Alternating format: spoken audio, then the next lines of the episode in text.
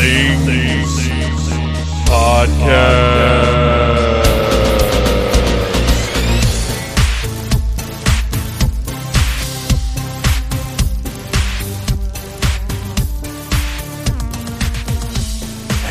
Phantomaniacs, welcome to the newest episode of the Needless Things Podcast, where we talk about toys, movies, music, and all manner of pop culture dorkery. I am your host, Dave, and oh, what a day I've had. The and I mean that in a good way. That actually sounded kind of like sassy, and I meant it to be completely genuine.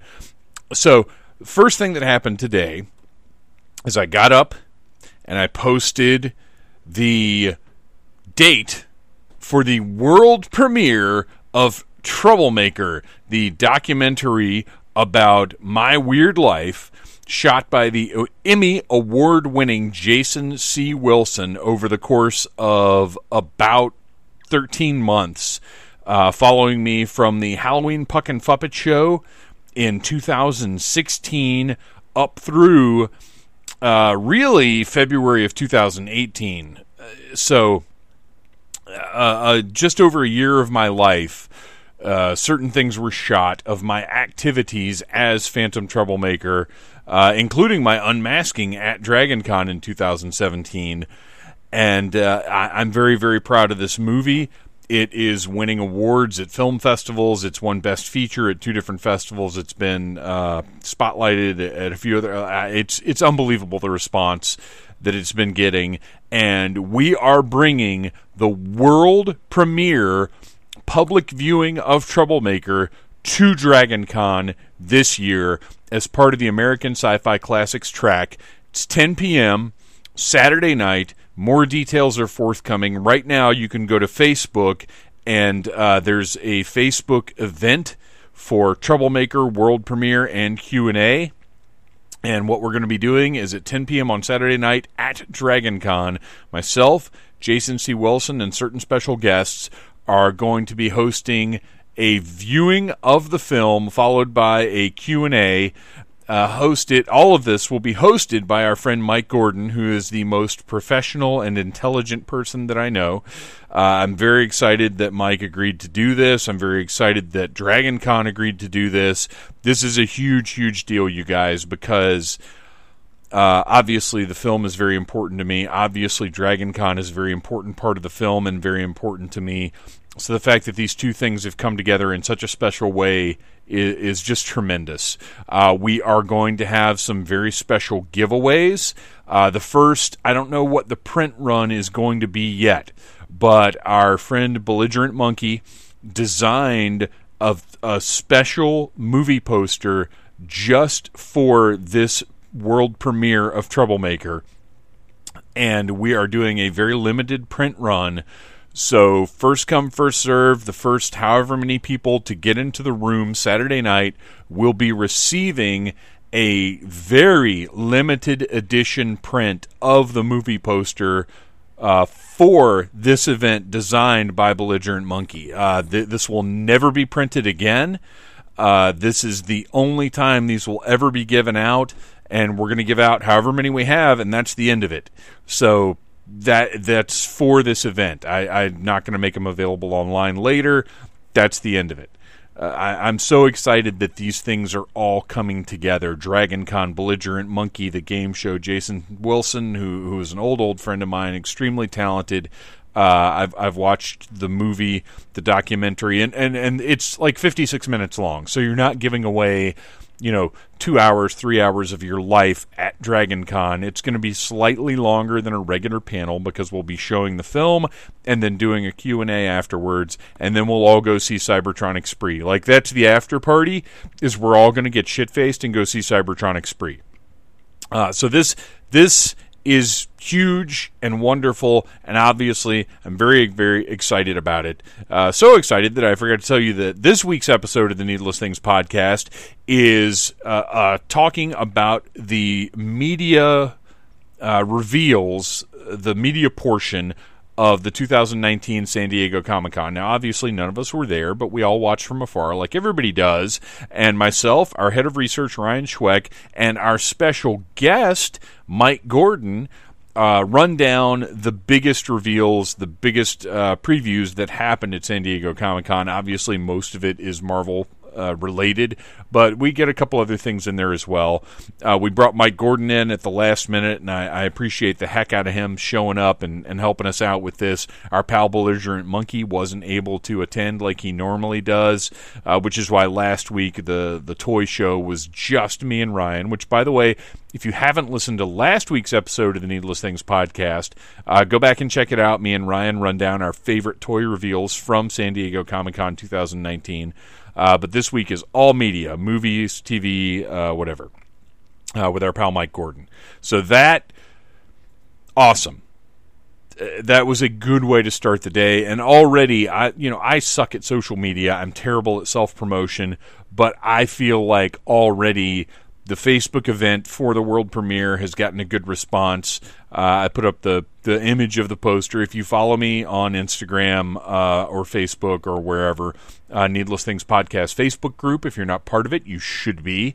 Uh, uh, I, I, shared everything everywhere, and I feel like the response has been pretty solid. I, I'm excited about this, and I'm excited that we're going to have stuff to give out. And the uh, the limited edition prints of the movie poster, or I guess of the world premiere poster, may not be the end of our giveaways. I'm working on more freebies, but we'll we'll see what happens. Uh, I'm I've uh, I've spoken today to Mama Troublemaker about maybe doing a little investing in the event. So we may have a little more capital to play around with. And if we do, then we're going to load anybody who shows up for this world premiere. We're going to load you guys up with goodies. Uh, it's it's going to be a great time, and uh, I'm so so excited. And and again, thank you to the American Sci-Fi Classics track.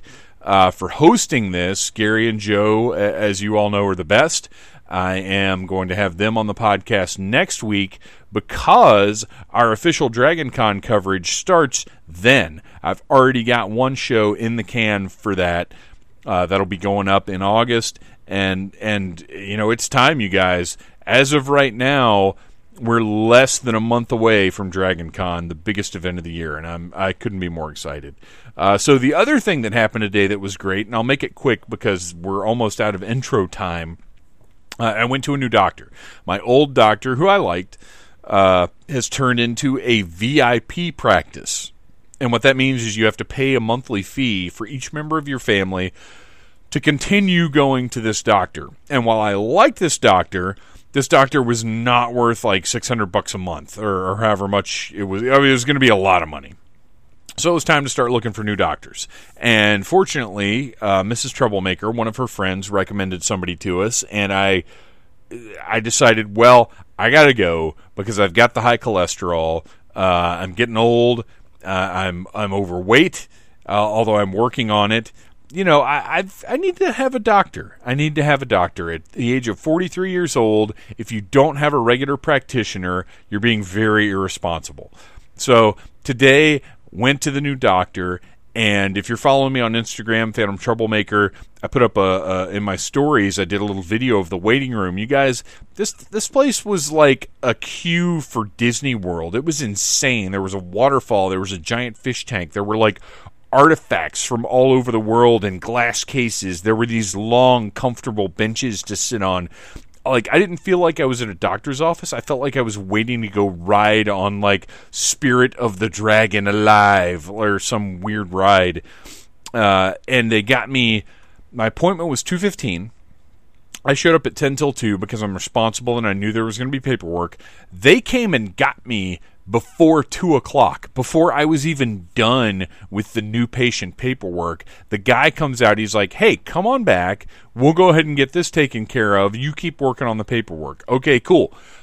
Uh, they, they took my blood pressure. Uh, they they looked at my ear, did, did, all the stuff. I couldn't even finish the paperwork before before my visit was entirely done. It was crazy. They drew my blood. The doctor came in. We had a conversation about my diet, my exercise, my health. He was really cool and was like, "Look, I'm here to tell you things you can do to take care of yourself. I'm not here to make you feel bad. I'm not here to judge you, but I am going to do my best to get you healthy and keep you healthy and and to monitor how you're doing."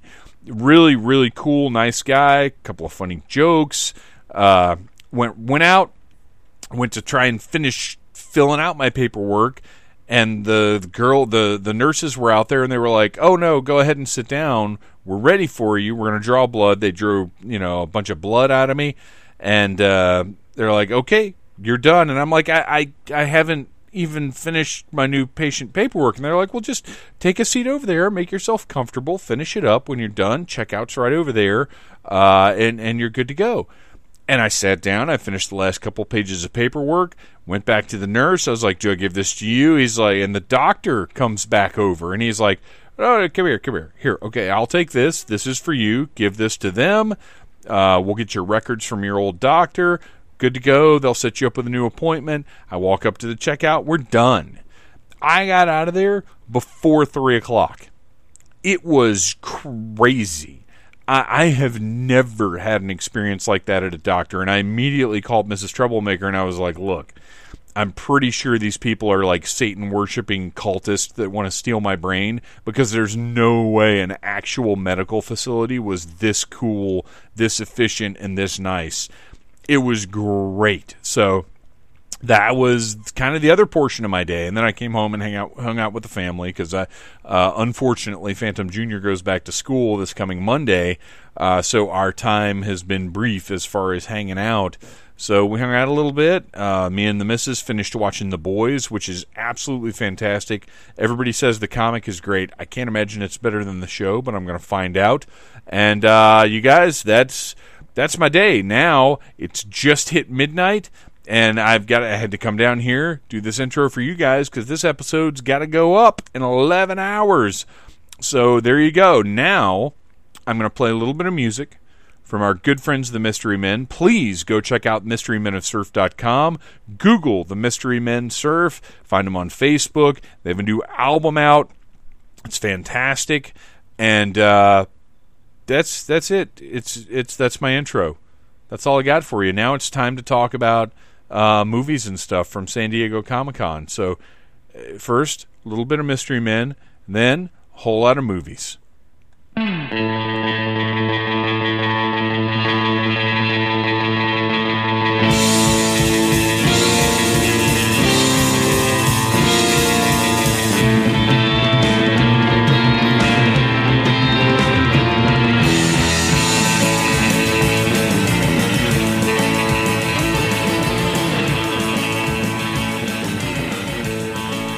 Phantomaniacs, it is time for part two of our San Diego Comic Con 2019 coverage. Now, hopefully, everybody tuned into the Needless Things podcast last week and heard me and our head of research, Ryan, talking about all of the coolest toy reveals from this year's San Diego show. This week, though, Ryan is back. Welcome back, Ryan. Thank you. Glad to be here. And we have brought in a third party to help us discuss all of the coolest media news from San Diego Comic Con. And who better to fill that slot than Mr. Mike Gordon? Welcome back to the show, Mike. Howdy. Always like to be referred to as a party. you are. A, you're a walking party. Just look at the shirts you wear. right. Everywhere you go. Uh, so we've got to kick this one off. We uh, uh, Ryan left us with a little a little uh, cliffhanger, a little teaser last time. So we've got to fulfill that promise now. Ryan, what were you referring to? Oh, so Starz is about to debut the Pennyworth show. Um, previews have come out for it. It looks fine. You know, it just kind of seems to follow Alfred Pennyworth's younger years. Um, I don't think there was a lot of buzz about it. Um, have y'all seen the preview for it? Yeah, yeah. And I'll yeah. just, I for one, I'm a big fan of the idea of Alfred having the past that's rooted in the SAS and like being kind of a James Bondish type person. Like I enjoy that. I think that's fun. I don't necessarily consider it to be the mainstream representation of Alfred, but I like the idea and it certainly fits in very specific scenarios, does it not? It does. And so the big exciting announcement is that it takes place in the Gotham universe. you know, I was so sad when Gotham ended. We all Which I- were. which may be the best piece of superhero media that has ever been. Beyond a shadow of a doubt. And then at the end of the panel, they were like, "Oh, and by the way, this takes place in Gotham, and uh, the Gotham universe. It has now vaulted this show to the top. Like, and I kind of hope that it kind of does what Gotham did on Fox, where they try to like play it straight for about half a season with what they already had, and then it just goes off the rails, insane. Like, I mean, there's no doubt in my mind we're going to see Ra's al Ghul again. Yeah, absolutely. And it's going to totally be like, yeah, you know, this is Pennyworth back in the 70s or 80s, whenever it takes place. But also the Riddler is here for some reason. like, Or it'll be like Riddler's father or something. yeah. Man Bat's going to be flying around. Booster Gold will show up somehow. Like, They never did. Uh, they never did Man Bat on Gotham, did they?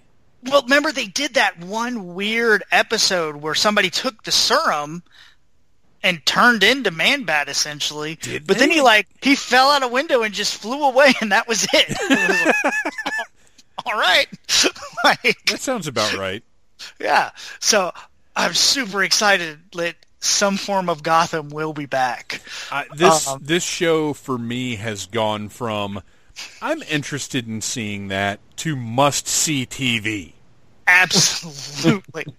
Mike, how how are you feeling about the Pennyworth situation? Well, how did you feel about Gotham first of all?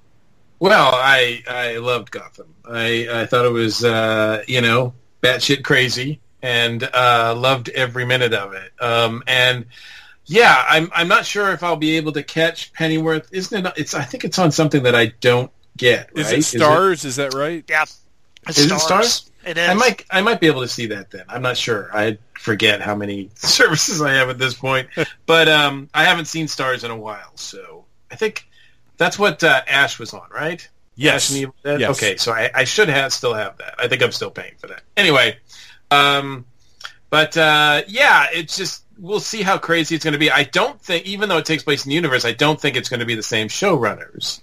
So um, you know, I I don't know how how crazy they're going to get. I mean, is is Bruce going to end up being like Alfred and and Martha's love child? I don't know. like, how crazy could it get? You know. See, I used to say that phrase about Gotham. How much crazier can it get? And then Gotham said, "Tune in next week and we'll show you." Gotham It said, said, "Hold- "Hold my crack pipe." beer. oh, my crack pipe. Yeah, yeah, Uh, yeah. So I, I don't know. I'm I'm curious to see it. So um, we'll find out. So yeah, that's excellent intro. Uh, Pennyworth, it, you know, like I said, interesting at first, but now uh, it, you can't pass it up. And I think, uh, well, you know what, Mike? Have you got uh, maybe a TV tidbit, a little something else to sort of get us a, a little amuse bouche before we head into the main course? Well, um, all right. So if we're doing just a little uh, sort of side thing, not a big, big, big thing, um, I have to say that uh, I don't know if this is actually. I think it was. Yeah, this came out in San Diego, even though we'd known about it a little bit before then. But I think the um, that TV show, um, uh, The Witcher on Netflix, looks like it could be like just awesome.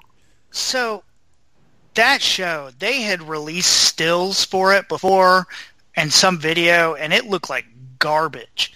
And then as San Diego, they showed that full trailer and all of it, and now it looks amazing. Yeah, yeah. I was thinking the same thing.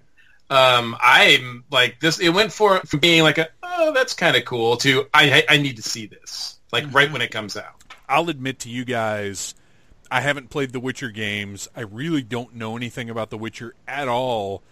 Uh, but I do follow Henry Cavill on Instagram because he's he seems like a pretty nice guy, and he posts a lot of pictures of his dog, whose name is Kal.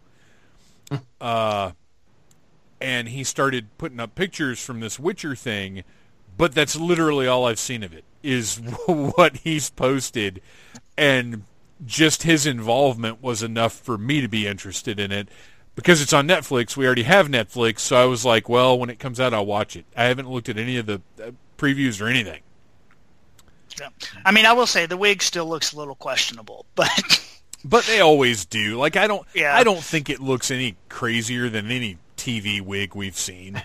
I mean, it's, it's certainly not Inhumans Medusa bad, so but then, but then what is really? that's true.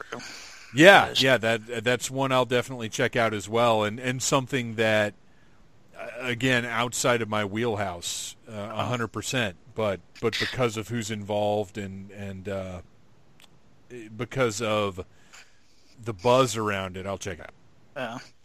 And I would say before we get to, you know, the big announcements, I think one of the biggest things that blew me away was that Picard trailer. Oh man, Yeah. Yes. I- I, you know- you know, we watched. Mike, you were here when we watched Discovery, right?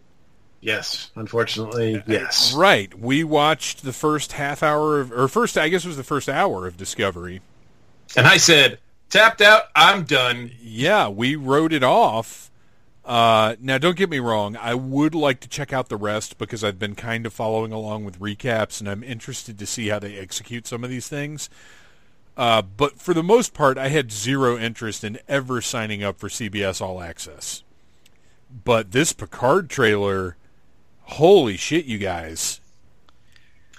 Yeah, they kept saying uh, that uh, you know it was just Patrick Stewart. It was just the character of Picard. You weren't going to see anybody from Next Generation. They even uh, led like there was some rumors that there was some sort of rights issues with getting certain characters. Yes, yes. They couldn't do that or whatever, and I it made no sense. Well, it turns out it was just all crap anyway because because you know the trailer hits. Uh, Data's in the trailer. Uh, some of the nines in the trailer. Was but was it Data? Well, a form of data Right. is in the trailer, Brent right? Spiner. So we don't Brent know Spiner's exactly in the trailer. Yeah, yeah, Brent Spiner, right? Uh, yeah, some some sort of data mark four or something. I don't know. what Right. We're on now, but uh, do we have more datas or more enterprises? I don't know. Um, and then it was revealed. I think if it not if not at the panel, it was revealed certainly after that that uh, both Riker and Troi are going to make appearances as well. Uh, I know that Jonathan Frakes is directing an episode. The Borg look like they fit heavily into this. Uh, the actor that played Hugh as the Borg is in the trailer as well. Nasty I mean, this looking is too. Like did you, the shot of him on the table with all of his like scars and everything from where his Borg implants have apparently been removed by, I guess Romulans. It, dude, it's crazy. You have Romulans pulling Borgs apart in some kind of Borg prison center. You got Picard wandering around Western towns that have Deep Space Nines as weather vanes. Uh, it's it's like it seems like a bunch of fan service, but it flowed in such a way that felt genuine. If Well, that makes what- sense. What's crazy Yeah. too, it's got like that, you know, we're gonna get the ragtag group that's gonna go with him. So it's like they took um oh my god, I'm gonna lose It's my like it's like if. Picard was in Ice Pirates, Ah, not even ice pirates. Oh, you know, Firefly. Firefly, yeah. God, I can't look at the Firefly. Yeah, it's like they took Firefly and mashed it in with Next Generation. which is fine. Yeah. No, I think it looks amazing. Like I may pay for a month of CBS access. I take that back. I won't pay for a month of CBS access. I'll get a free month trial There and you watch it all at once and And- then cancel it. Well, and they, Legit. they also um, Seven of Nine was in it. Who I'm a big fan of. like I think we all are. Voyager was one of those shows like I was in college, so it was like when I was going to school it was just on in the background. Oh yeah, yeah. So there was a time I got real into Voyager there for a little while.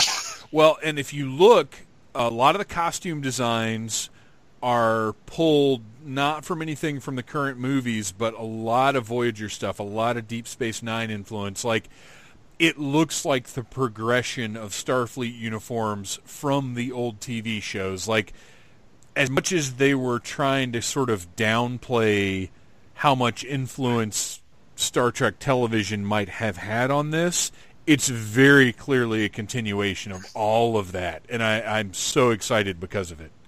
Yeah, yeah. It's a continuation of the next generation era. Right. Uh, right. Next so, Generation, and, Voyager, Deep Space Nine, like everything, this is Yep. the next thing.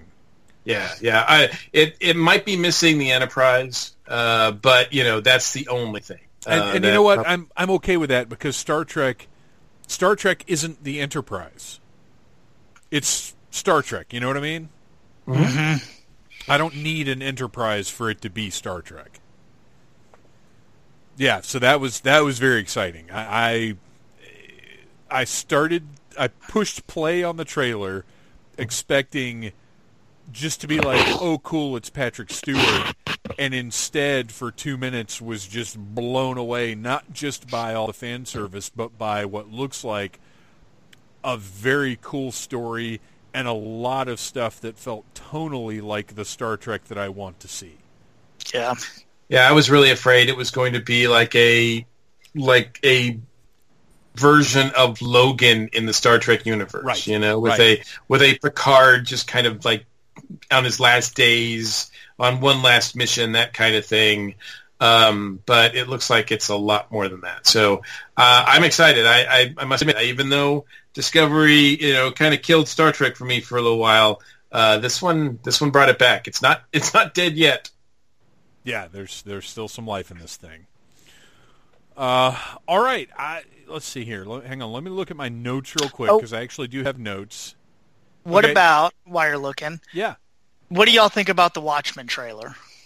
I haven't watched it because I just don't care. So I did, and then I watched that trailer, and I was like, "Well, all right, I kind of think I want to watch this." And then like I read what Damon Lindelof like said in the panel and to interviewers later. So, you know, they kind of tried to say like, oh yeah, this is just going to be in the Watchmen world. It's not going to like really have a lot to do with the comic, just an extenuation, right? Yeah, no. Dr. Manhattan is in the trailer. Like he is a character on the show. Night Owl, the ship is there. Like I and it looks like a good extension. Like kind of when they what they explain those cops with the masks are and what they did. Like I now I'm kind of like, all right, I really want to watch this. And then they talked to Damon Lindelof about it, and the big quote they pulled off it was he said to the panel, "Fuck Alan Moore, I'm still doing whatever I want." And so that was the big headline. But then when he went and explained it was basically like, you know, I think Alan Moore is one of the greatest writers ever. I love the book. It's all canon. We're not changing anything. But I think Alan Moore at the age when he was writing this, if someone had told him, you can't change Swamp Thing like that, or you can't change Superman like that, he would have told him to fuck off too. And I was like, you can't "Oh, change the Charlton characters like that. yeah. I, and I have absolutely been one of those people that thought before Watchmen was total bullshit. Some of the comics DC done is horrible, but I, I don't know. It looks good, and I like the story they're pushing. So I I See. saw I saw that quote, and I did kind of like it. Um, like it made sense to me, and I can see. Look, I'm not.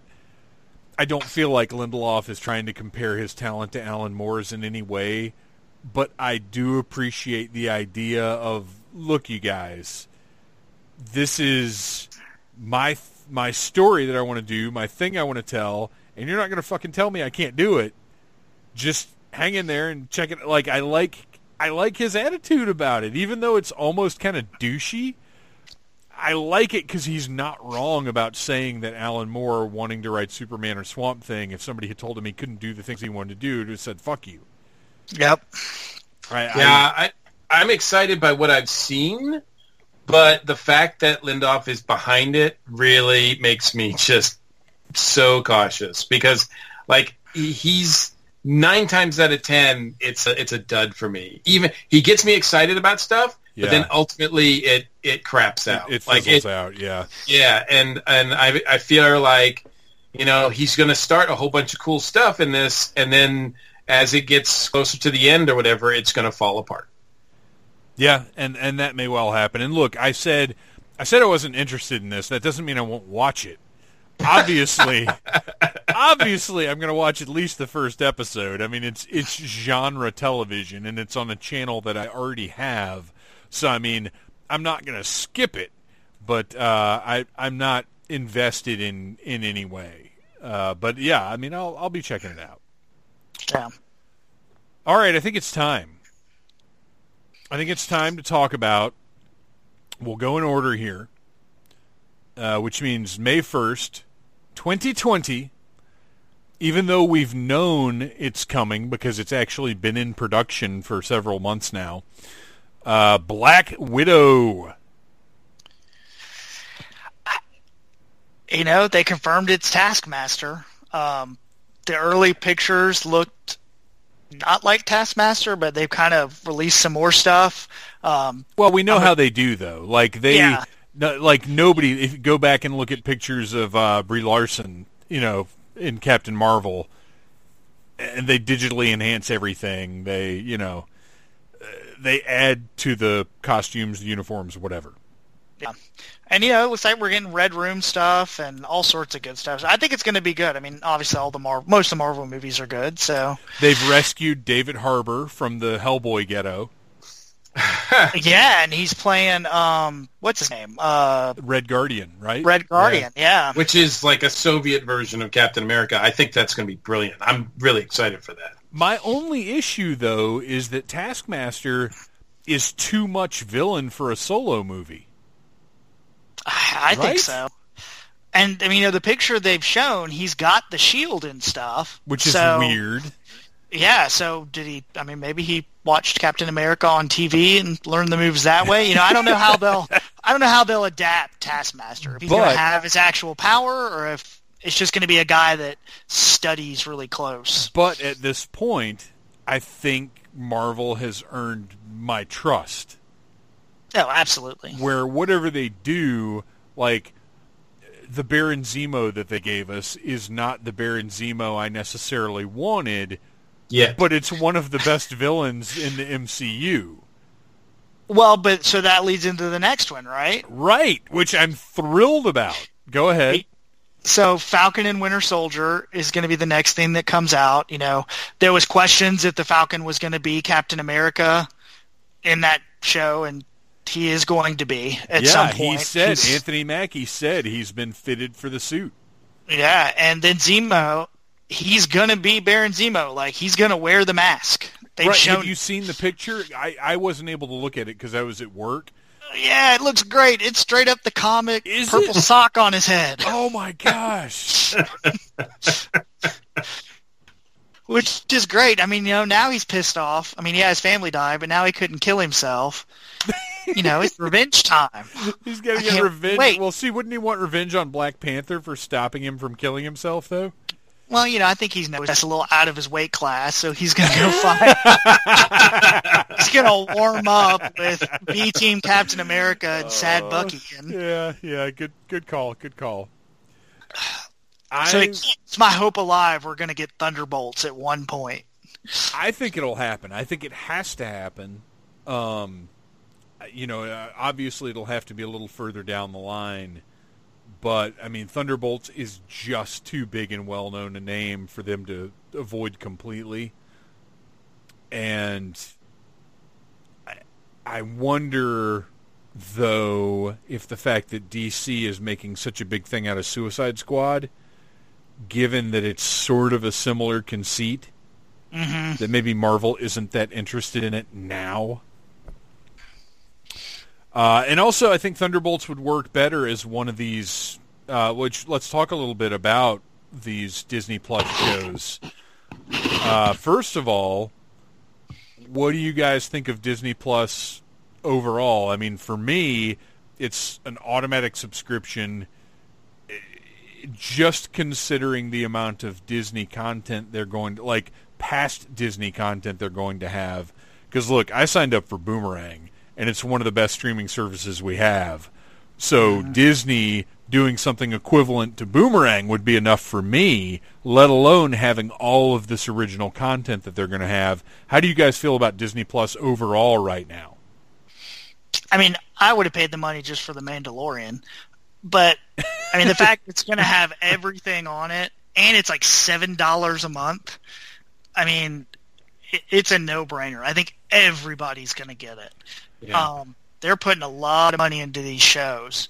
Um, I can't wait to get it. And just having the Disney movies and I, I mean, I think the service sounds like it's going to be amazing. I mean, I hate that it's another fractured streaming service I have to buy and keep up with, but I'm in. Yeah, I mean, just like you said, the just the idea of uh, access to the Disney Vault anytime you want it is is reason enough for me to get it, right? Even if there was nothing new.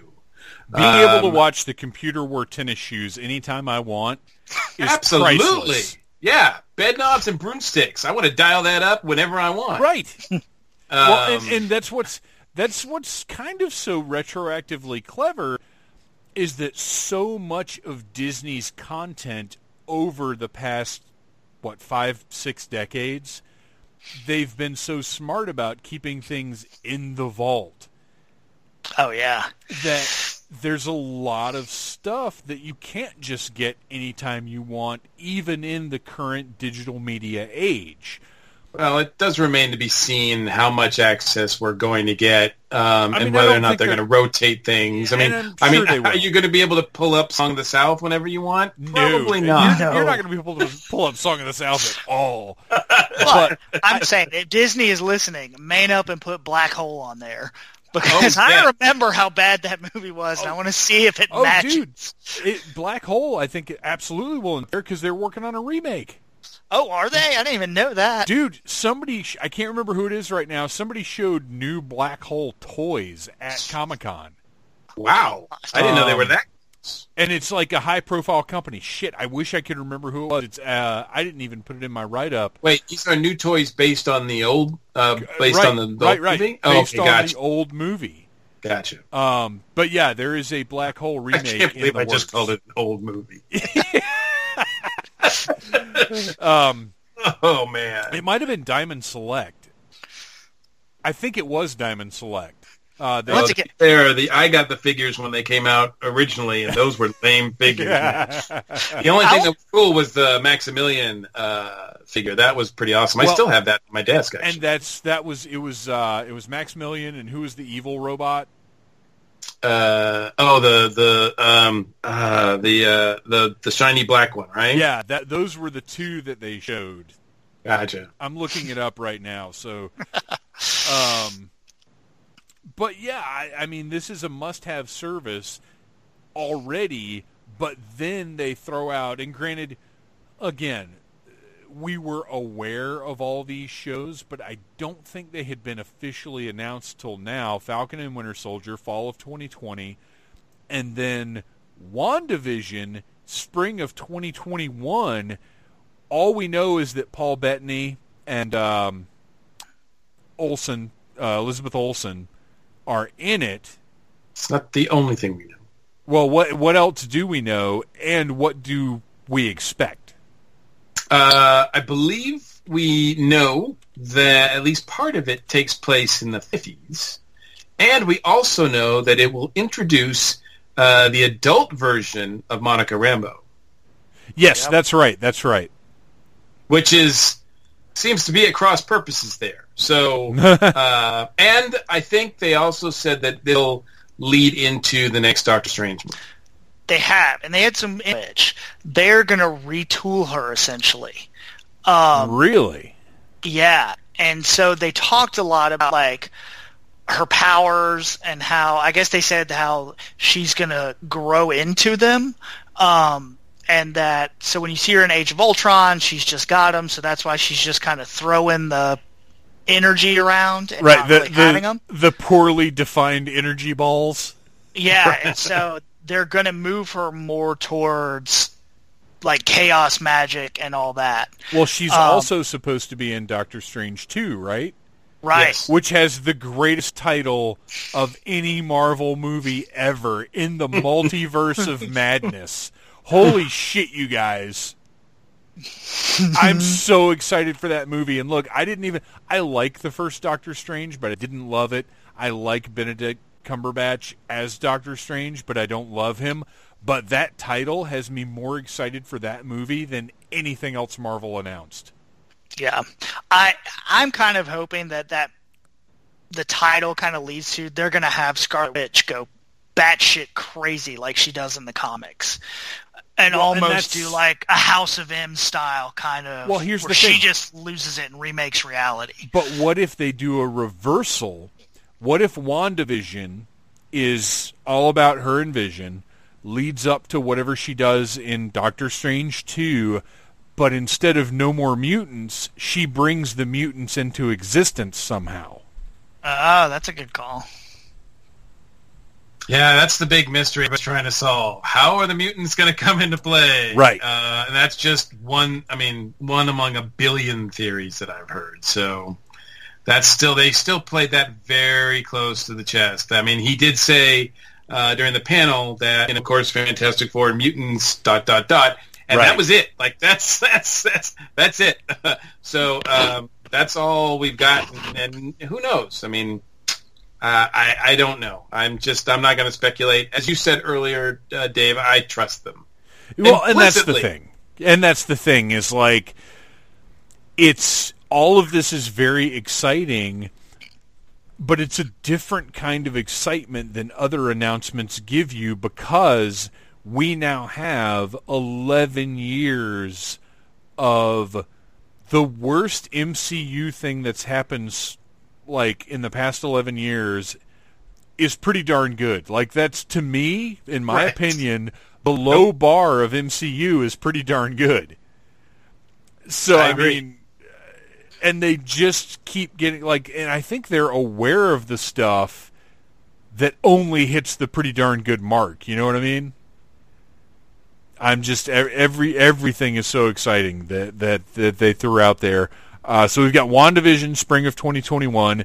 It's interesting to me though that Loki, uh, starring Tom Hiddleston, as apparently the Loki that we saw escape in Endgame.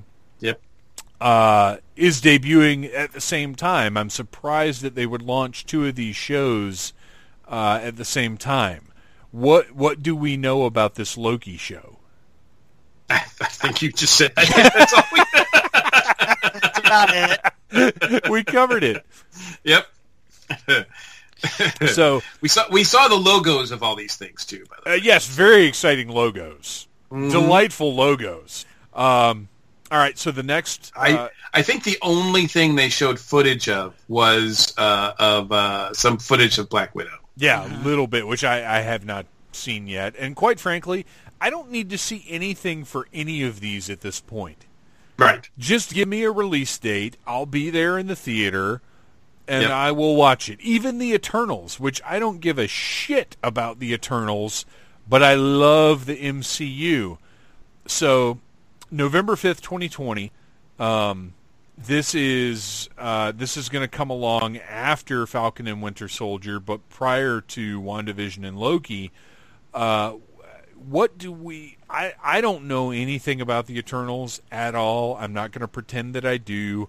Uh, I know they've cast Angelina Jolie um, and some other actors. They've got they've got a hell of a cast. Okay, Yeah, who I mean, it amazing. let's talk about it. Uh, Salma Hayek is in it. Uh, Richard Madden. Um, Oh, and, Richard uh, Madden uh, Stark, uh, the the really disloyal Stark that got everybody killed. Red Right. Wedding Stark. Yes. Um, and uh, other guys that uh, I know, like if I saw their, when I see their names, I'm like, I don't know them. And then I look at them, I'm like, I know exactly who all these people are. Um, Okay, okay. I think, I think it's, it's really interesting, and I don't know what the release schedule is like, but the fact that we're getting probably within months of each other, uh, we're getting Eternals, and then we're also getting New Gods from DC. I'm thinking this is like we're going to see more Kirby Crackle on on the big screen than ever. And look, I mean, uh, I've I'm familiar with both of those, and to an extent. But man, I mean, this this is when Kirby was just going on his own and doing his own thing. It's crazy stuff. So how they're going to uh, make this accessible to people is going to be really interesting. And this is another one that I've heard could be a key to how the mutants come into the MCU. well, right, which would make sense how they got their powers and all Right, that stuff. I mean, they could make they could essentially make the Eternals mutants if they wanted to, because Sure, they get their power sure. from celestials and all that mess. Yeah, because I think um, I think I think they've decided that Inhumans is not a thing anymore in the MCU.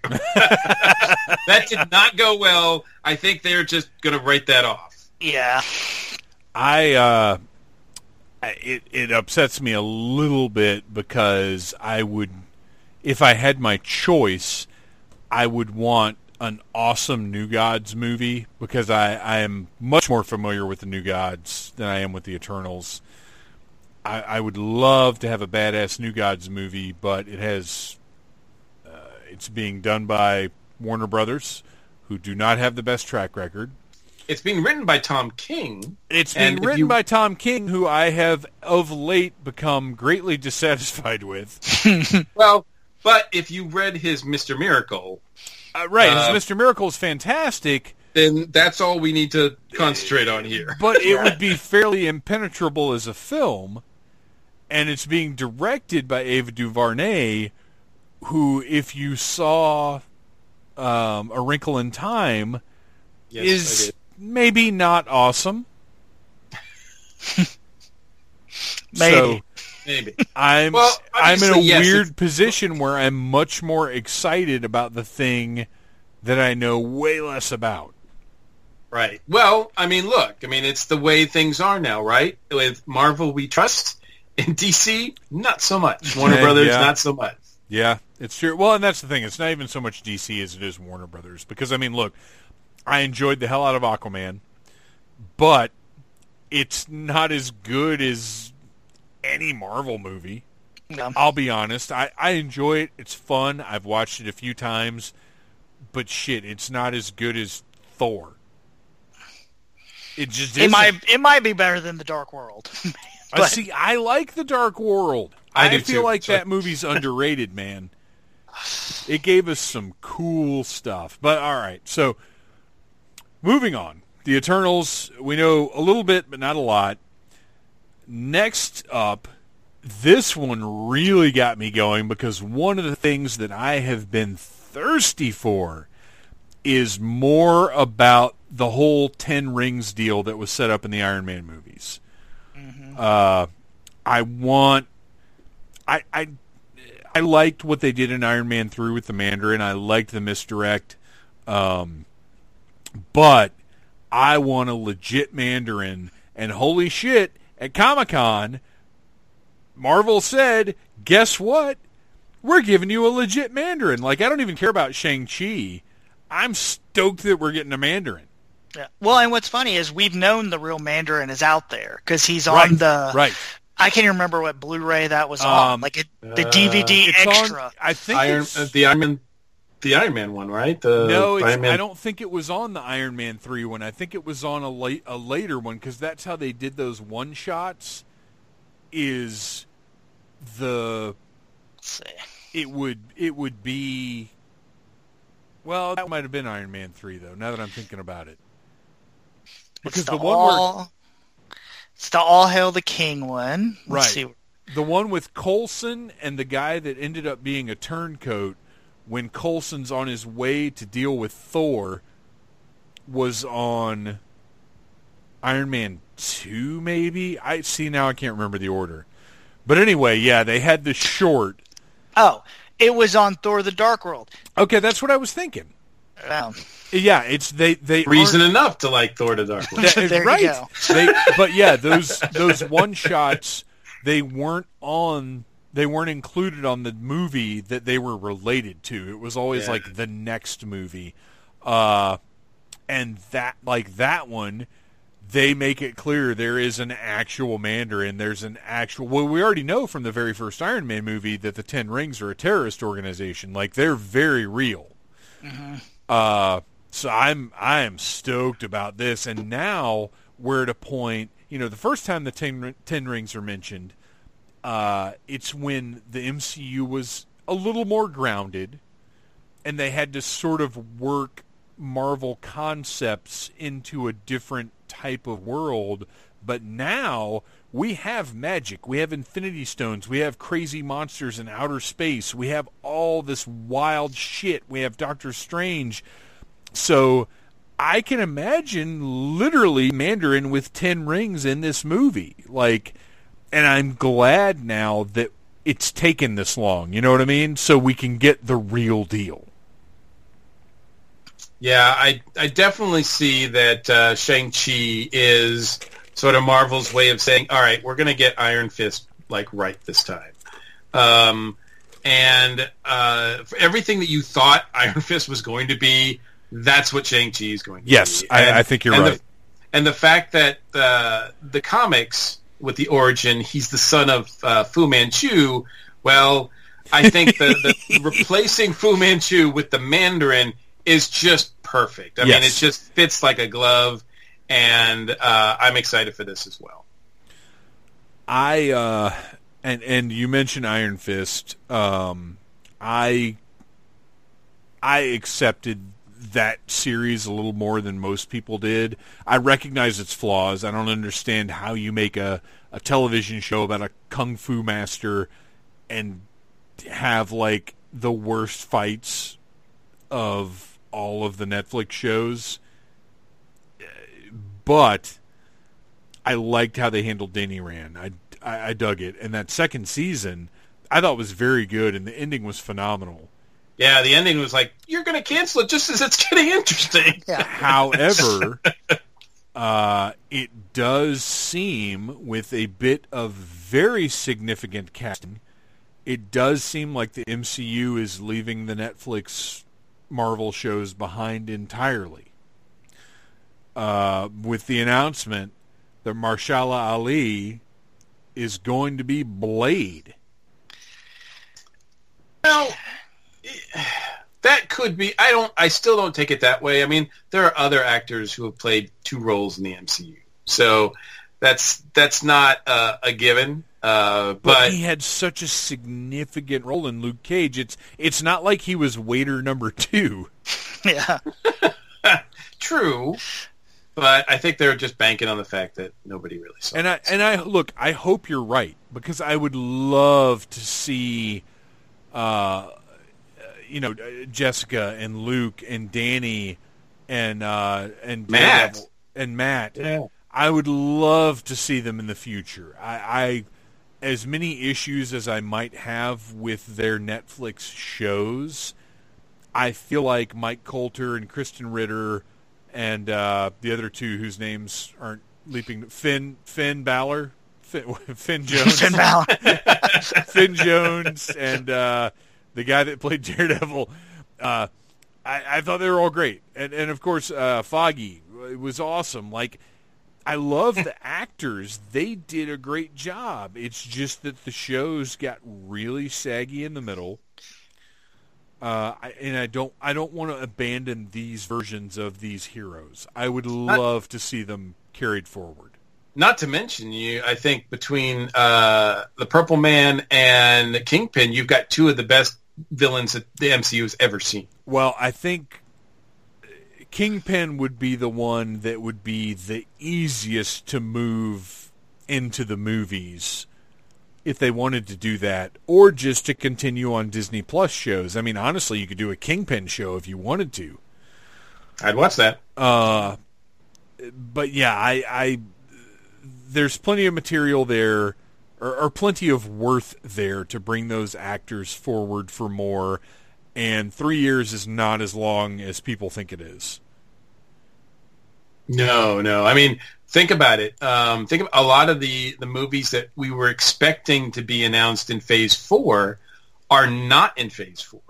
Right. So we're going to have to wait at least two, maybe to three years to see Black Panther 2, to see Captain Marvel 2, uh, to see Guardians 3. Like these are these are not coming very soon to a theater near you. right. Guardians 3 is at least three years away because Suicide Squad is 2021. Yep. Yeah. So so yeah, you're right. By the time those movies come out, you know, uh, Disney has free rein over all those other characters. So And, Who knows? And they will have firmly established whatever, you know, whatever they have done with this initial wave of Disney Plus shows will have been established and done by then. And I, I feel like chances are these are going to be sort of miniseries things. I don't expect WandaVision uh, to last. I, I, I expect it to be a season. I don't think any of these, and this is just my personal uh, insight.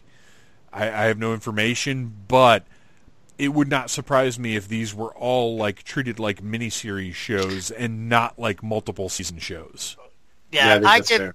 I get the feeling they're designed to set up movies. Right. So they let you turn the Falcon into Captain America instead of wasting half a movie with that.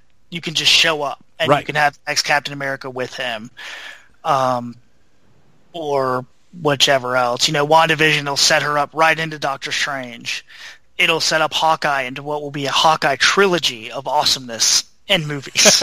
Well, here's here's the interesting thing, though. Okay, so this this brings us to our next topic, uh, which is Hawkeye, fall of 2021. But from what I understand, what they showed was animation at the panel. Is Hawkeye an animated show? what if is an animated show? Well, Yeah, I know what if is animated, but what I read online is that is that the Hawkeye panel showed animation. Huh. I, that I don't know. and I know Jeremy Renner is involved, but uh, the original, the, all of the cast members are involved in What If as well, but that's voiceover work. And I could actually see Hawkeye.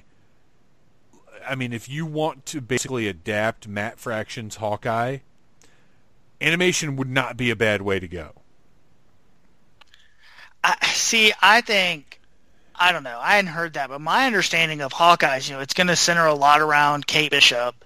Right. Um, and I kind of, you know, there's been rumors forever that they really want to do Young Avengers, and so I wouldn't be surprised if that's the jump off for that.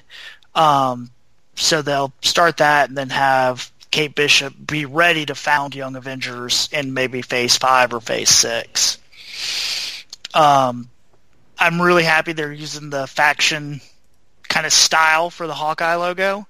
Um, if I don't get Pizza Dog in that show, I'd be super pissed. and it was it was it was exactly the the logo from the the Fraction comic yeah.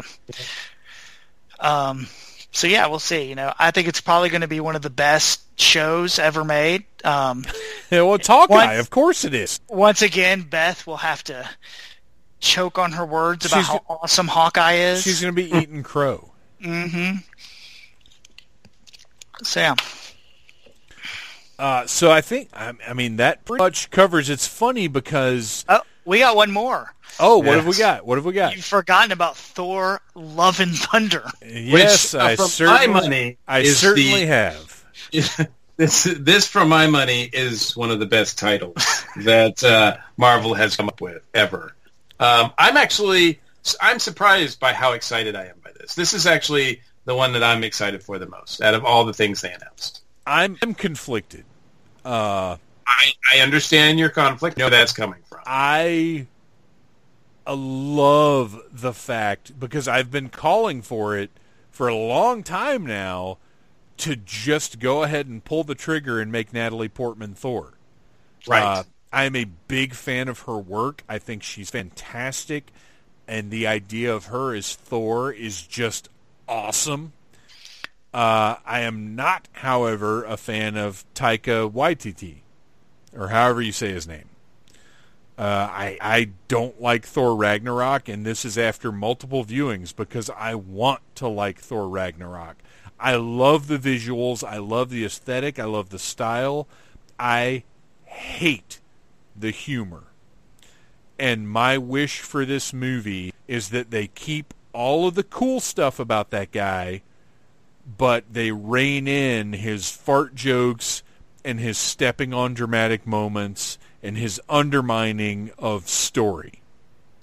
Well, what Yeah. would be funny is if they follow the comic and you know, kind of do the Jane has cancer thing, and when she turns into Thor, it kills her chemo and all that.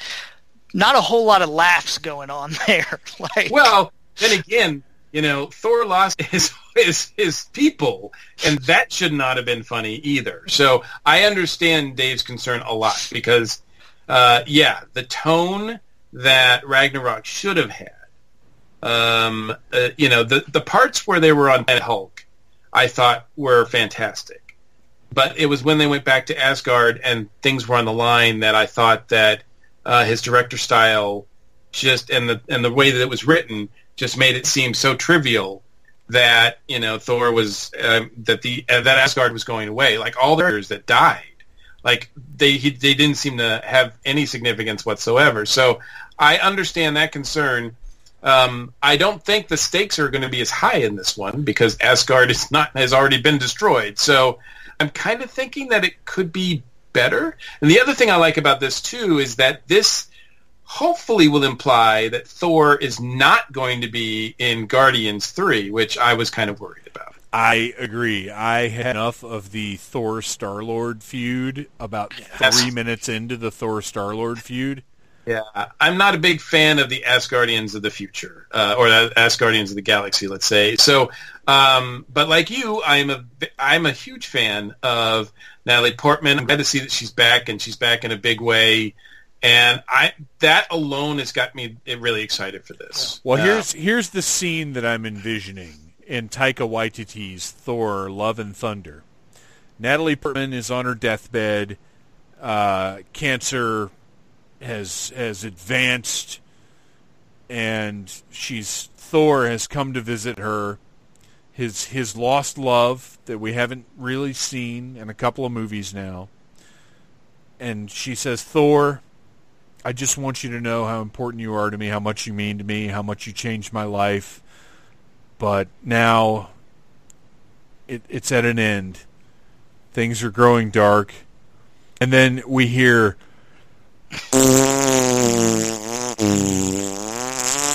and the camera moves over to the corner and Karg or Korg or whatever his name is is over there and says, "Oh, excuse me." And that's our big touching cancer revelation. you know, I'm not saying that you're wrong to worry about that.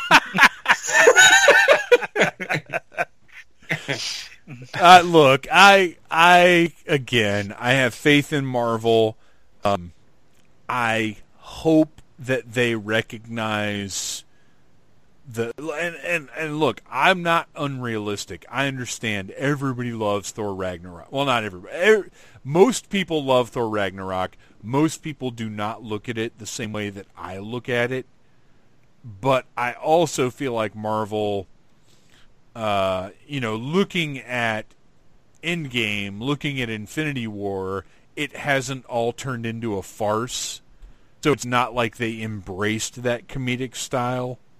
So my hope is that going forward we get more of a sort of middle ground of of his humor and the MCU's uh, sensibility.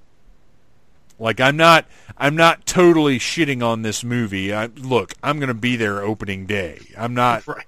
I'm not an idiot. I'm not going to sit here and lie about that.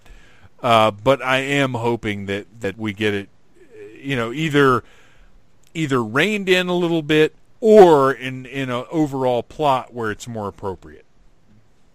Yeah, I agree.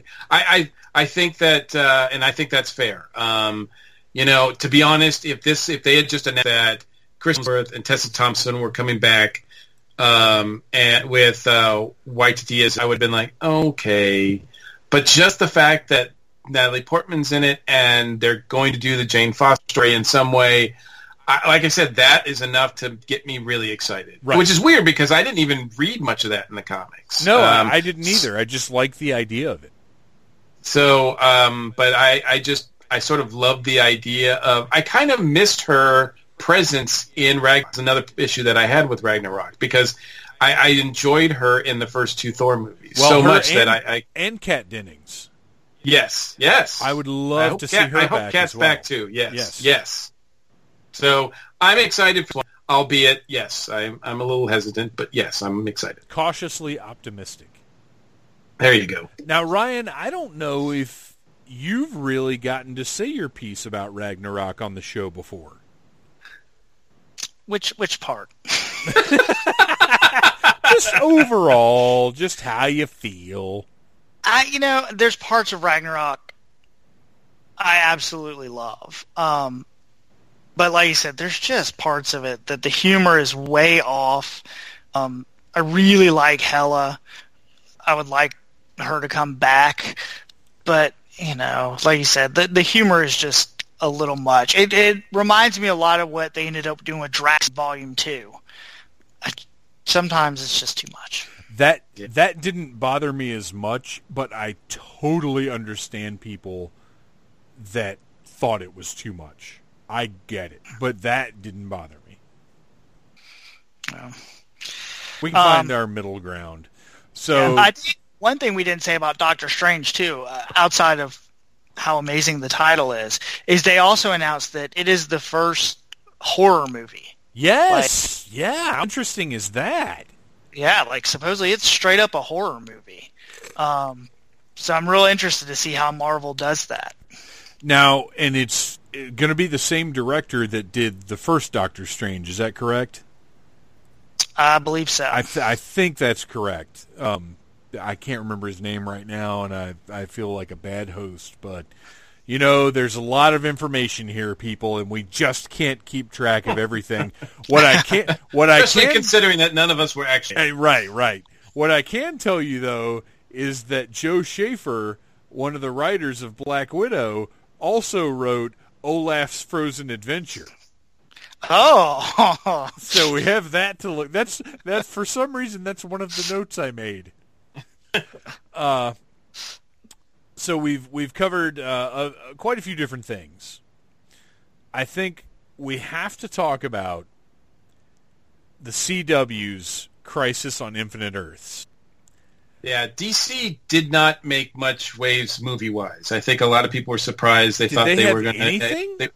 no, and I thought I think a lot of people thought that they were going to do something regarding Suicide Squad I, you know what? I think or they or were. Wonder Woman. I think they Uh, were smart not to because there was no way anybody was going to compete with Marvel making all of the like I said, we knew all this stuff was coming but these were the official announcements. Right. And nobody was going to compete with this. Uh, however, you know, through the CW shows and their Crisis on Infinite Earths uh, crossover that's coming up, um, they managed to make, steal a lot of headlines. For sure. I mean, they one of them that you know, it's great it's a great headline in and of itself. But also the world of possibilities that it opens up is fascinating, and that's the fact that Burt Ward is going to be part of the Crisis on Infinite Earths crossover. They have not said how or or, or what part he's playing, but one He- would he's strapping on the booties. well, well, what? Look, imagine this. Imagine he's playing the Dick Grayson from Batman '66, only he's in more of a uh, Bruce Wayne Batman Beyond role. that is what I'm guessing is going to happen. That's And- that was my first thought as well.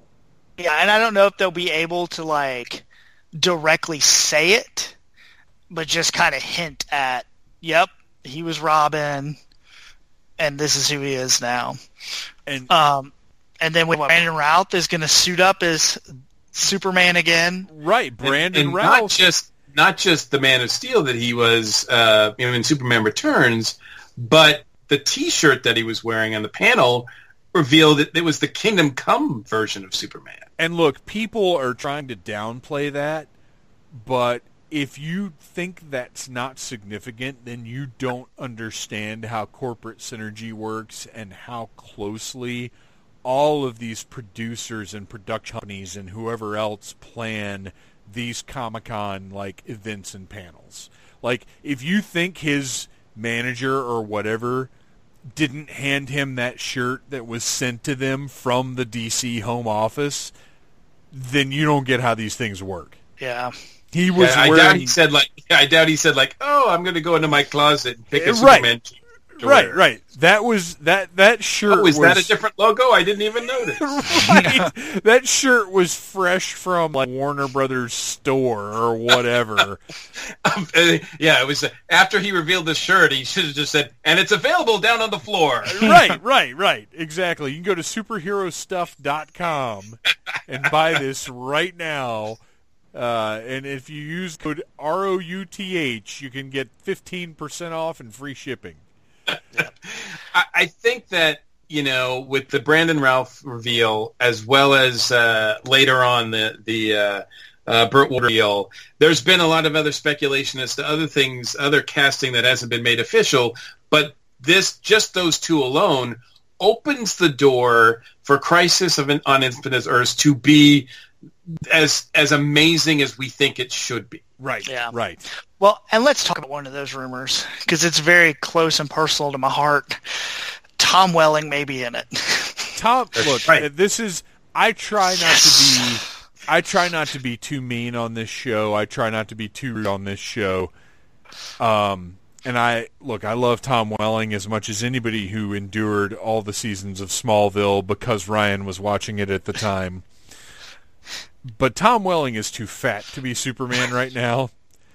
he is fatter than I am, and I'm I'm like I'm not at my top weight, but I'm pretty chubby right now. I, I just don't see it. Oh, it makes it even better for me. I want to just want see. fat Superman. I, I, I haven't in a while. I don't watch Luth- Lucifer, so I don't know. But I mean, is he's not like he didn't like Val Kilmer out, did he? yes. Yeah, I want to see fat Tom Welling in that red leather jacket, and he can't zip it now. Somebody save me! He's playing in the background. But it Oh. wouldn't be it wouldn't be their jacket because at the end of Smallville it wasn't him, but his character was in the Superman costume. He can't fit in that anymore. Well, they no, would have to they'd have to restitch it. So he's got to go back to his jacket. No, no, I want fat Tom Welling in a full-on Superman costume. I want that and to then happen. bring Glover back. Damn it! Look, look. If you can have Burt Ward in this, then uh, you like, you like he's off the table. I That's want what I'm saying. I want There could be a, there could be a whole like one of the worlds could be like a fat world. I want Julian Glover in it not only as Lionel Luthor but also as um, Jason Woodrue. I want him as both. Well, I, I like it. Like I said, I mean, I think that you know, there's been speculation, of course, that Lynda Carter is going to make an appearance. Yeah, yeah. There's been all sorts of like everything is on the table here, which is amazing because, and that's what I want. You know, that's what I want out of this uh, this crossover. And I'm, I understand that CW ha- doesn't have an infinite budget, but it's five parts, and it promises to it promises to change the CW in a way that I think if you know we all know our crisis the way we do, could streamline uh, all of the CW superhero shows into one Earth, which would be really interesting.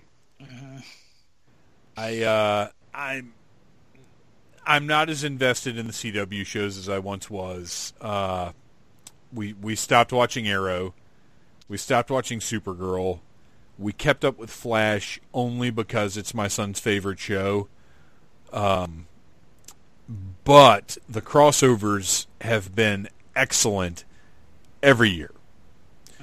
So I'm even though Supergirl's new costume and haircut look absolutely horrible, I still will will watch this for sure, 100%. Uh, I hope Matt Ryan as Constantine is great. Legends of Tomorrow. We still watch Legends of Tomorrow because it's one of the best shows on television.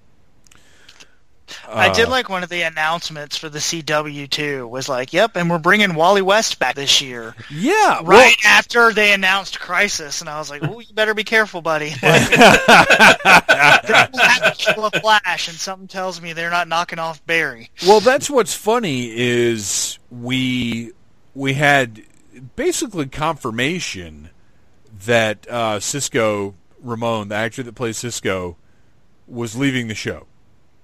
But now at Comic Con, he said, "That's ridiculousness. I was never leaving the show, you silly people." we have wink. Wally coming back, who had left the show for other things. Like they've they seem to have gotten their hooks into these people again. Yep. And I'm hoping it's just all caused by Beebo. I, I mean, Beebo absolutely has to show up at, in some capacity, no doubt.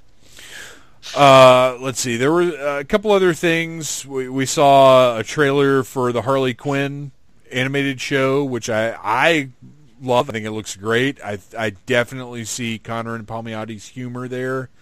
Uh, I I'm looking forward to it. I don't know what the future of the DC Universe app is. Well, so they had announcements about it because they announced HBO a lot of Max. that HBO Max Warner Brothers thing, and, but now the shows are going to premiere simultaneously. So Doom Right. Patrol season two will be on both. Well, that and that was my suspicion is that at some point DC Universe is just going to get folded into HBO Max, Pro- probably shortly after the initial. What it, did you sign up uh, last year after Comic Con? For the, I did. for the 16 month thing. Yeah, I See, did. that's what I did, and I I strongly suspect shortly after that 16 month thing is done that they're just going to move everything over to HBO Max. I don't know because they've really stepped up the comic game on that thing lately. Like they're putting in more and more and more, um, and so maybe they'll move, they'll split them out, and so the DC universe will basically become like Marvel Unlimited, and they'll just move all the shows and everything over. Or they'll share Uh, them. I guess, I guess if they share them, that's. that- I don't Yeah. know. I don't know that I'll keep the DC Universe app if if all of the show because I'm I'm mostly there for the shows. Um, and, and I I gotta say just real quick, uh, it's heartbreaking about Swamp Thing because that show is awesome. Yeah, I don't, I don't know what what happened there. They've never really said. It's it's never been totally clear. Um, the the show has claimed that North Carolina uh, did not come through with the financing that they thought they were going to come through with. North Carolina has said no, no, we never said they were going to get that much money. Um, there's the possibility that Warner Brothers wanted one thing and the DC uh, production office wanted another thing that even with North Carolina's budgetary considerations, the show ended up costing more than they wanted to spend. Like, there's so many different stories related to it. Uh, and matter of fact, uh, I it was filmed in Wilmington, North Carolina, which is my family lives there, and I was up there a few weeks ago, and there's a store called Whatever Wilmington, and they're a pop culture store, and they provided a lot of the props in Blue Devil's store that you see on the show. Uh, and matter of fact, pretty much everything you see in Ian Ziering's store, in, in Blue Devil's store, is from a store called Whatever Wilmington. And I was talking to the guy that owns the store, and they got to raid the set uh, while they were tearing it down. The, the set is no more. They built that whole swamp is on a soundstage. It's on the De Laurentiis soundstage there in Wilmington. Uh, they filmed some stuff out in um, shit. I can't remember the name of the lake right now. Like some stuff was actually on location in a real lake. Like they blew up the boat there. Uh, but then all the stuff where you see characters talking in the swamp is a soundstage. Uh, but anyway, this guy said that the people that make were making the show wanted to do a love story, basically like the Abby Arcane, Alec Holland, like the Alan Moore comics, but that Warner Brothers wanted more of an action horror thing, and that that was where there there was some butting of heads going on. So who knows, man? But Yeah. the show is fantastic, and it just sucks that it, it's only getting ten episodes, and and it is very unlikely we'll ever see more because it's the best Swamp Thing we've ever seen on screen. Did you see the images from Titan season two? No, I haven't looked at any of it yet. Ooh, it looks good. Fully costumed Titans team, Superboy, Oh, man. Krypto, and Deathstroke. I dude, I Like- loved the first season of that show. Mike, have you seen any of it? I have not. I still do not have the DC universe yet. So Uh, it's understandable. I mean, it's a whole extra thing, you know. I get It it. is, and I love DC, so it, it kills me. But I, I really want to participate in that, and at some point I will. But just uh, yeah, not in the near future. Well, one, once it's HBO Max, you'll have a lot more Warner Brothers stuff incorporated, and you can just sign up for that, and it'll be fine. Yeah. I don't want to have to pay for HBO twice. well, no, you'll only pay for it once. That dude, I am serious, very, very close to just dropping cable. Uh, the only thing that I watch on live TV is wrestling now. Uh, anybody in the family, because I, I asked the family about it. I said, "Do we even need cable?" And uh, everything they watch is Netflix or Hulu or, or something else like that. Like we we watch very little live TV, and Raw and SmackDown are both available on Hulu the next day. And I, I often because of my job, I usually I can't watch them live anyway. So I'm I'm I am seriously considering cutting that cord soon. Uh, all right, do we have have we covered all of the highlights? Is there anything else that you guys have notes on or thought? Uh, Yeah. just- what do you got? Ed, Edward Furlong is back. No, that's not a positive note. But come on. I was actually pretty Wait a minute. interested. Wait a minute. Wait, is he as big as Burt Ward and uh, Tom Welling now? I look, What does he I- look like now? I was pretty interested in Terminator Fart Take, Oh no. and Wait, then, let's just take a minute. Let's pause. I would like everyone to Google Edward Furlong so you can see what he looks like today. Well, I don't even care what he looks like. He's just been a terrible actor since day one. I'm just saying, looking at this picture, I do not see savior of the human race. Everybody, everybody go yeah, watch. See? Yeah. Everybody no. go watch Edward Furlong's The Crow movie and get back to me. No, Oh, he's the- been right. terrible. I he was terrible in Terminator 2. Like What? he was, dude. That movie. Look, I'm sorry. That movie's way overrated. way overrated. That franchise peaked. While the first Terminator was great, and Terminator: The Sarah Connor Chronicles was great. Everything else involved with Terminators not that great. That's my take. That's my personal opinion. And I was actually pretty interested in this new movie. Everything I saw, I'm not going to say I was like excited, but it seemed compelling. And then their big announcement, what? Eddie Furlong's back, and I was like, never mind. But how awesome would it be if they like show busted up old Edward Furlong, and basically Sarah Connor's like, "Yep, nope, the timeline moved on. We're protecting somebody else now." We're putting you in a home. yeah. yeah, I don't know, man. I don't. I, that that lessened my interest in the movie. Yeah, the only thing this Edward Furlong is saving is room for dessert. Oh my goodness, him and Tom Welling should. Oh, wow. That was that was your big uh your big tidbit, huh, I'm telling you, I think it's great. Mike? I hope you had something better than that. Yeah. Um, look, I, I don't know. This is, it might be a specialized thing, but for me, uh, the highlight also was the new trailer for Westworld, the third season of Oh Westworld. yeah, yeah. I, I love, love, love that show. The second season got some heat, but I still, man, I still love that show. It's one of its, and what they're doing for series three looks incredible. Um, it's got like a one of my favorite movies, a Blade Runner feel to it, and I think it's going to be, uh, it's just going to be mind blowing.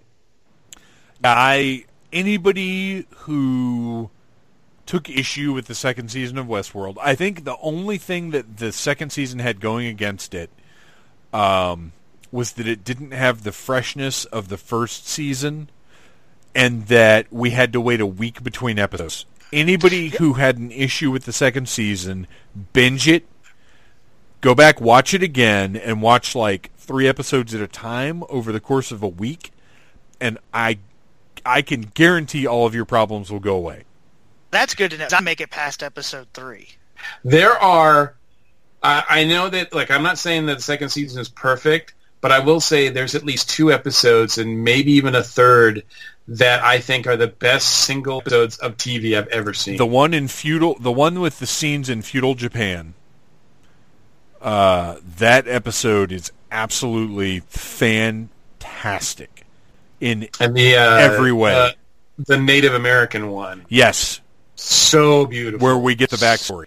Yes, uh, so great, and uh, yeah, I, I just like, and and so yeah, I mean, this looks like it, they're rewriting things a lot differently, but I mean, obviously, uh, they're gonna they're still gonna surprise us. So I'm I'm and it's harder to do now because, like you said, we're expecting it, right? Right. so, right.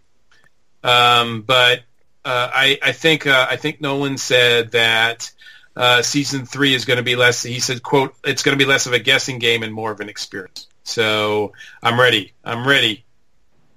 Uh, And we only have to wait a year. 2020, Well, yeah. everybody. Yeah, I know. Um, Is it April 2020 though? I think yeah, I think it is April, so it's not quite a year, Yeah, yeah. but it's next year. Uh, all right, so if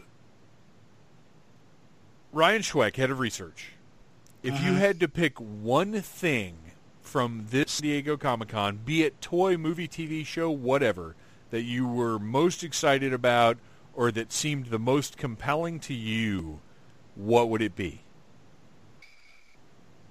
Ooh, that's hard. Um, I mean, I think just personally, the most just them, them Scarlet Witch and kind of her show moving into Doctor Strange and what Doctor Strange is going to be got me the most excited. Because she's definitely, I mean, she as far as comic book characters go, like for me, it pretty much goes Cyclops, which I know everybody makes fun of, and then Scarlet Witch. So I'm really excited they're kind of going to do a do-over and maybe get her right. Yeah, and it's not it's not It's necessarily not like that they've I- gotten her wrong. They just haven't done her justice yet. Right. And like I really love what they like her in the beginning of Age of Ultron where she's like real creepy and they did the effects like I loved that. Yes. Um and so I kind of hope they kind of go back to that and update her powers a little bit. Uh, Mike Gordon, what about you? Do you have one specific thing that you can kind of pick out as like this was the the shining moment of of Comic Con 2019? Well, I do, and it's going to be something that I haven't, and it's not even uh, a movie or toy or anything related. But this was the first time that uh, San Diego hosted a tiki pop uh, art panel. Oh, and uh, they had um, about six, seven tiki artists, uh, some of which I'm familiar with, so a couple I'm not, uh, that uh, talked all about um, uh, influences and uh, the tiki scene as it is today. And I really wish I could have been there for it. I got so many people that were like, "Dude, they stole your idea." Um, and, they totally did.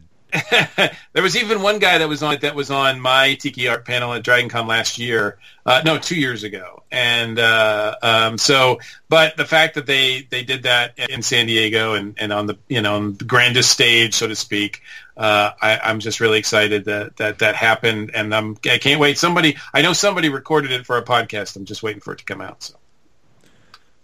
Uh, I've I've got to say that as exciting as all the Marvel stuff was, they didn't really show us anything.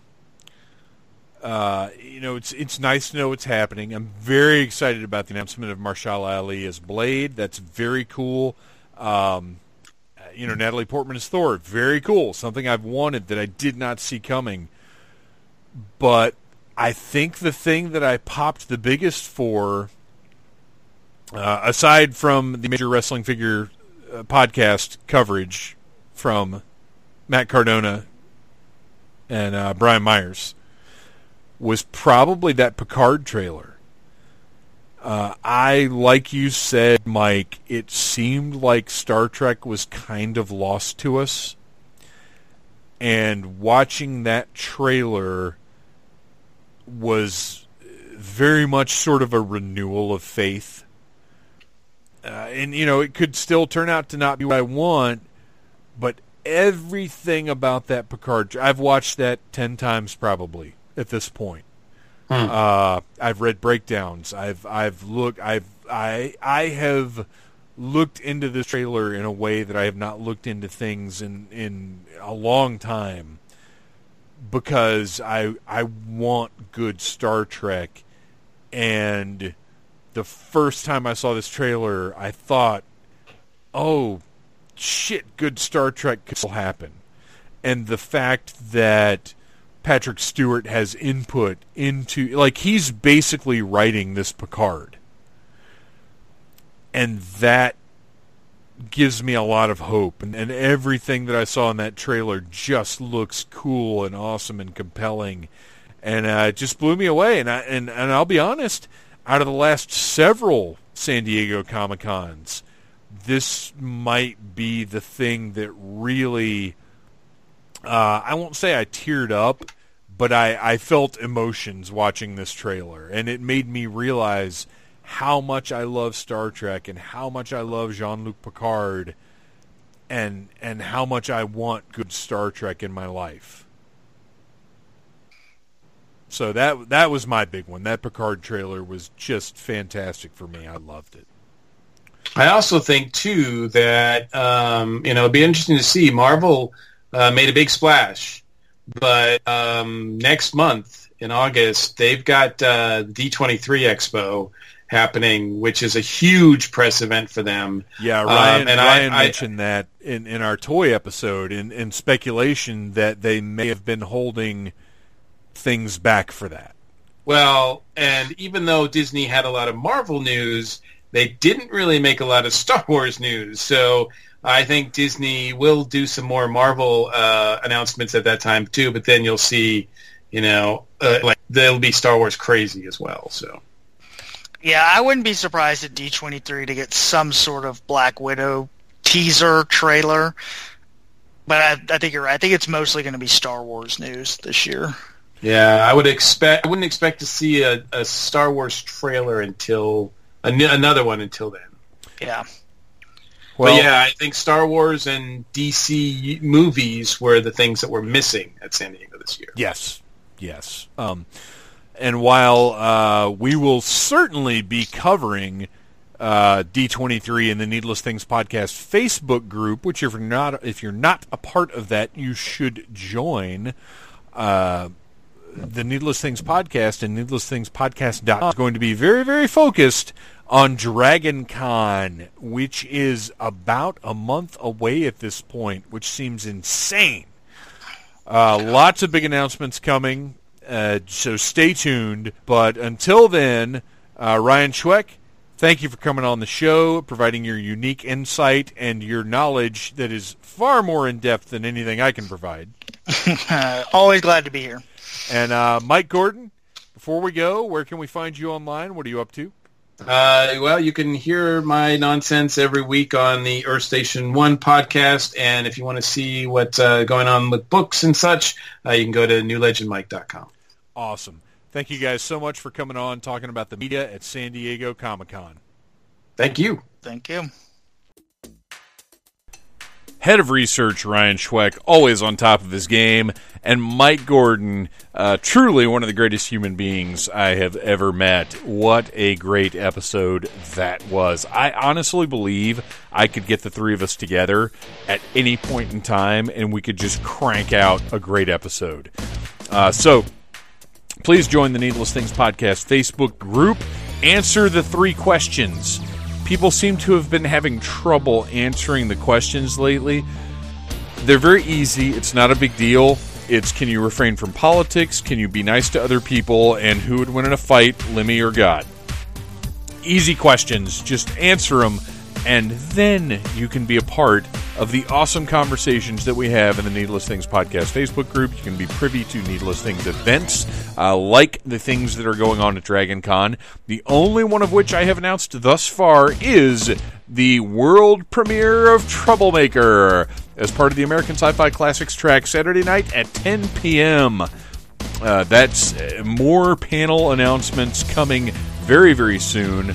Uh, I, actually, I should probably start working on my graphics and stuff now, so I'll be prepared once the Dragon Con app actually launches and is live, which I would imagine is any day now. I feel like it was July last year, although I've got to give them credit because the progress reports get out way early this year. So, good job, Dragon Con. I'm excited. I'm excited less than a month away, less than four weeks away. It's crazy. Or no, I guess it's exactly four weeks away right now. Oh my gosh, four weeks from right now, I will be drunk off my ass having just celebrated Nerdy New Year in the Marriott. Wild. I hope to see you guys there. I hope you can make it to the Troublemaker world premiere. I love you guys.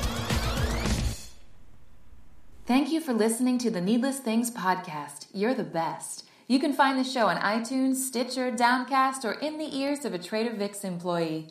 Love you, mean it. Uh huh.